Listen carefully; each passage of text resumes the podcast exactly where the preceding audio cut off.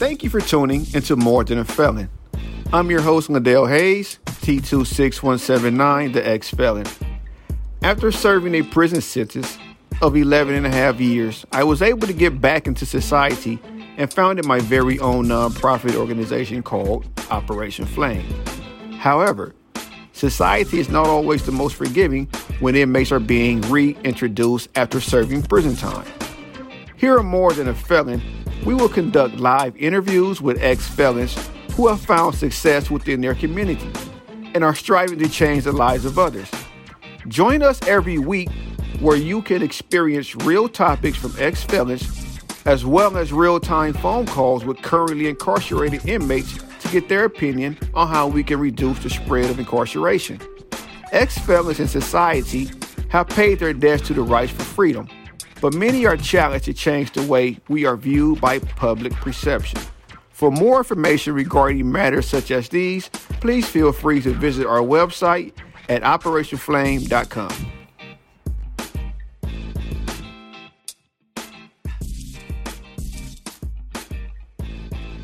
Thank you for tuning in to another episode of More Than a Felon. I'm your host, Liddell Hayes, and today I want to talk about an interesting subject that's catching some Americans by surprise.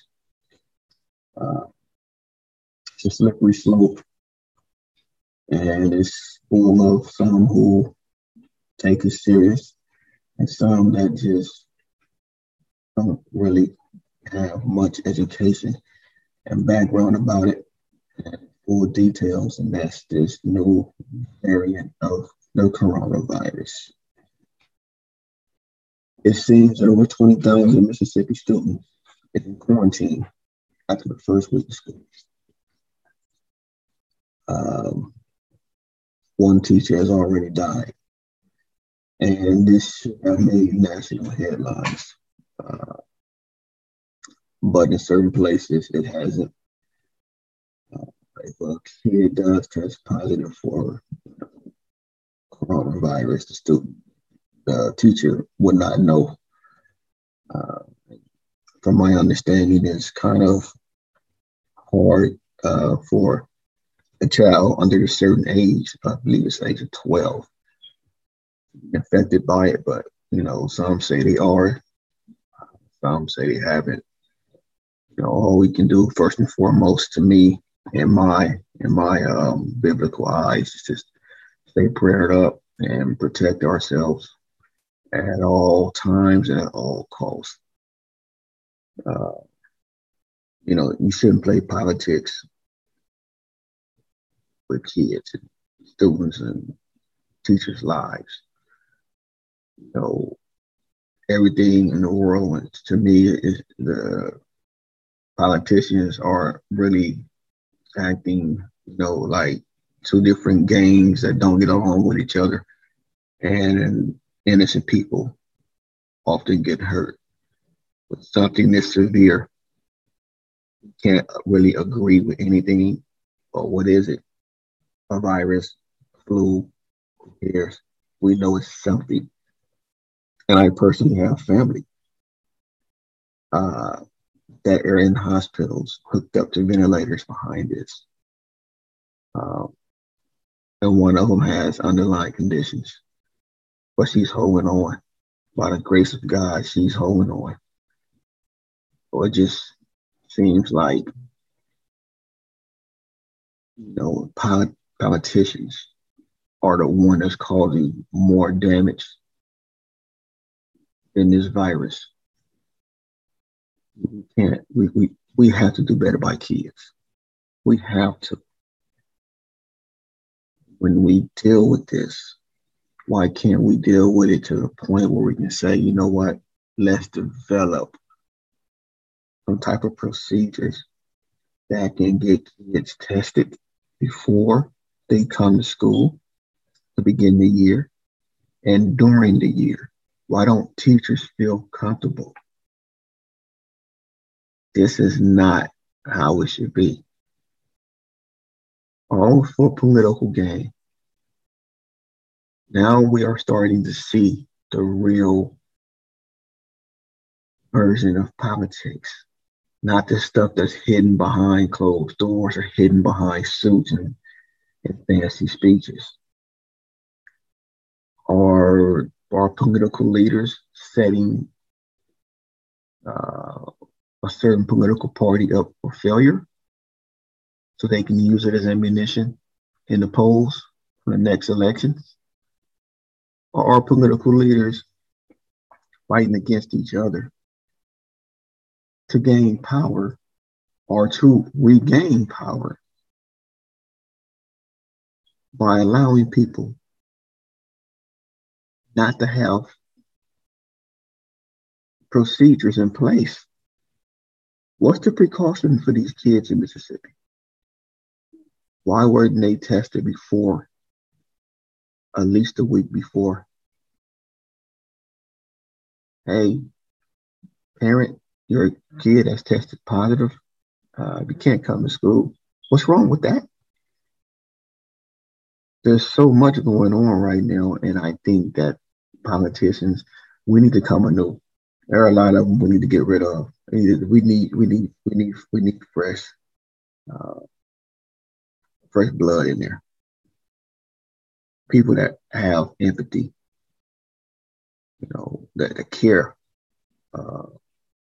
care about life, regardless of your political party. People are dying, but most politicians, wealthy politicians, of course, their families pretty much going to be taken care of. What about the people that put you in office that you're supposed to serve and protect? We can reach an agreement, both Democrats and Republicans, for a $3.5 trillion bill, because someone is going to gain wealth off of that. But we can't come to an agreement on this virus and how to treat it.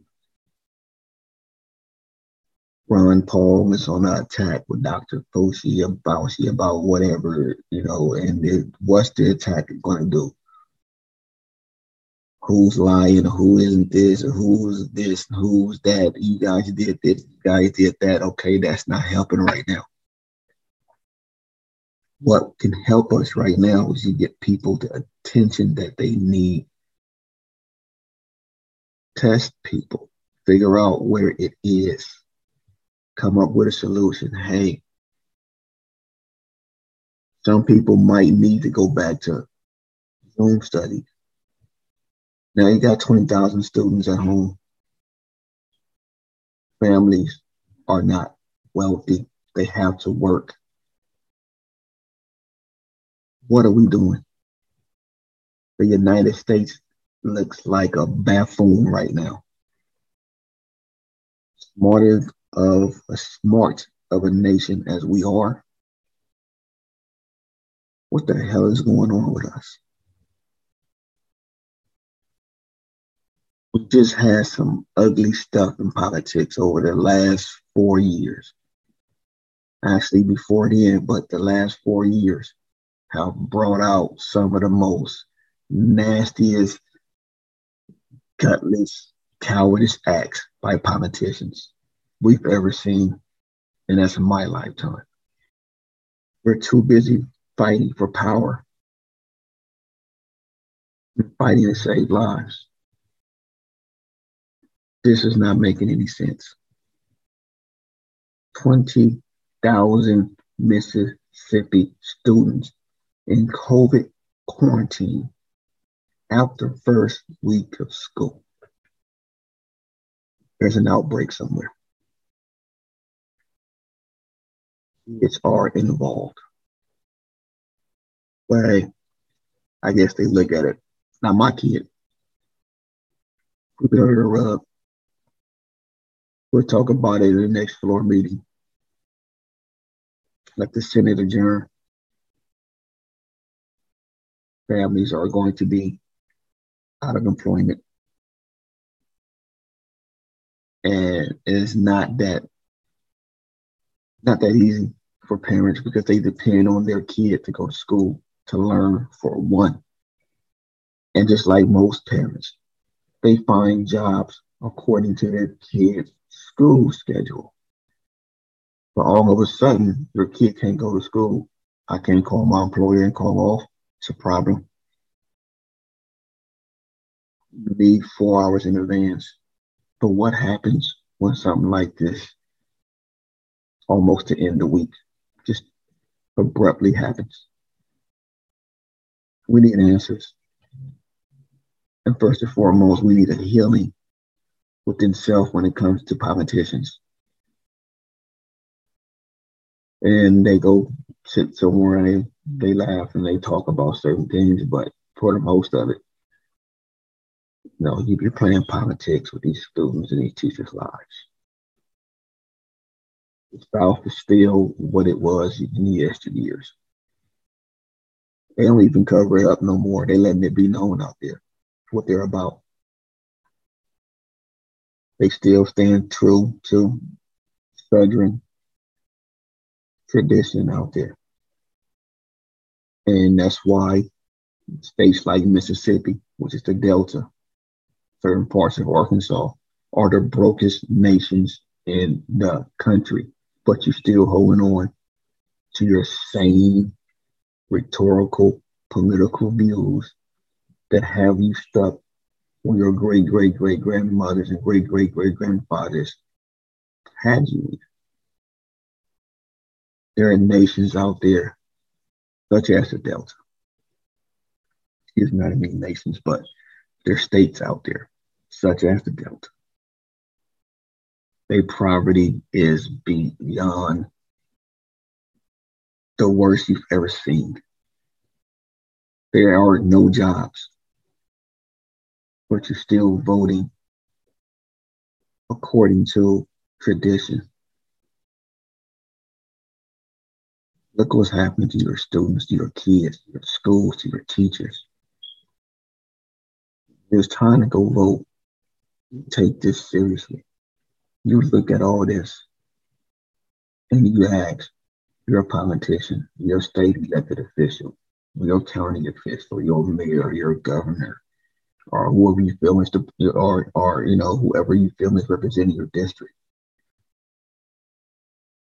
for that particular state, our city, our county. What the hell did you do? Are you just listening to what Joe Biden says, who's the president? Or are you heavily influenced by what Donald Trump and some of his political figures are saying? Did you try to stay on your own demand or woman your own ground to protect students? Only way this virus can get passed on is to inhale it, to touch it, come in communication with someone that have it. More than likely, it's going to be through the nose. Or if you touch something and then put something in your mouth, so why not keep it covered? But I'm not trying to persuade you one way or the other, but I would love to. Stay covered up. I've been vaccinated. I felt no side effects, but I'm going to make sure I take care of myself, my family, my immediate family, my mom, my father, in their tender ages. They need to be protected. This is real, and I hope we treat it with the severity that it needs. And politicians need to be ashamed of themselves. You know, I'm in California. I can't vote in Mississippi. I can't vote in Arkansas. I can't vote in Memphis. I can't vote in Louisiana. But I can damn sure let my voice speak for me. And I damn sure use the power of social media to say certain things, how I feel. Well, thank you for tuning in to another episode. This is one of the ones where, you know, there's no, I don't know what's going to happen. Is there an ending to this for now? How do we round the curve? Stay tuned for further episodes of More Than a Felon. I'm your host, Nadale Hayes. Till next time. This is your host again, Nadale Hayes, T26179, the ex-felon.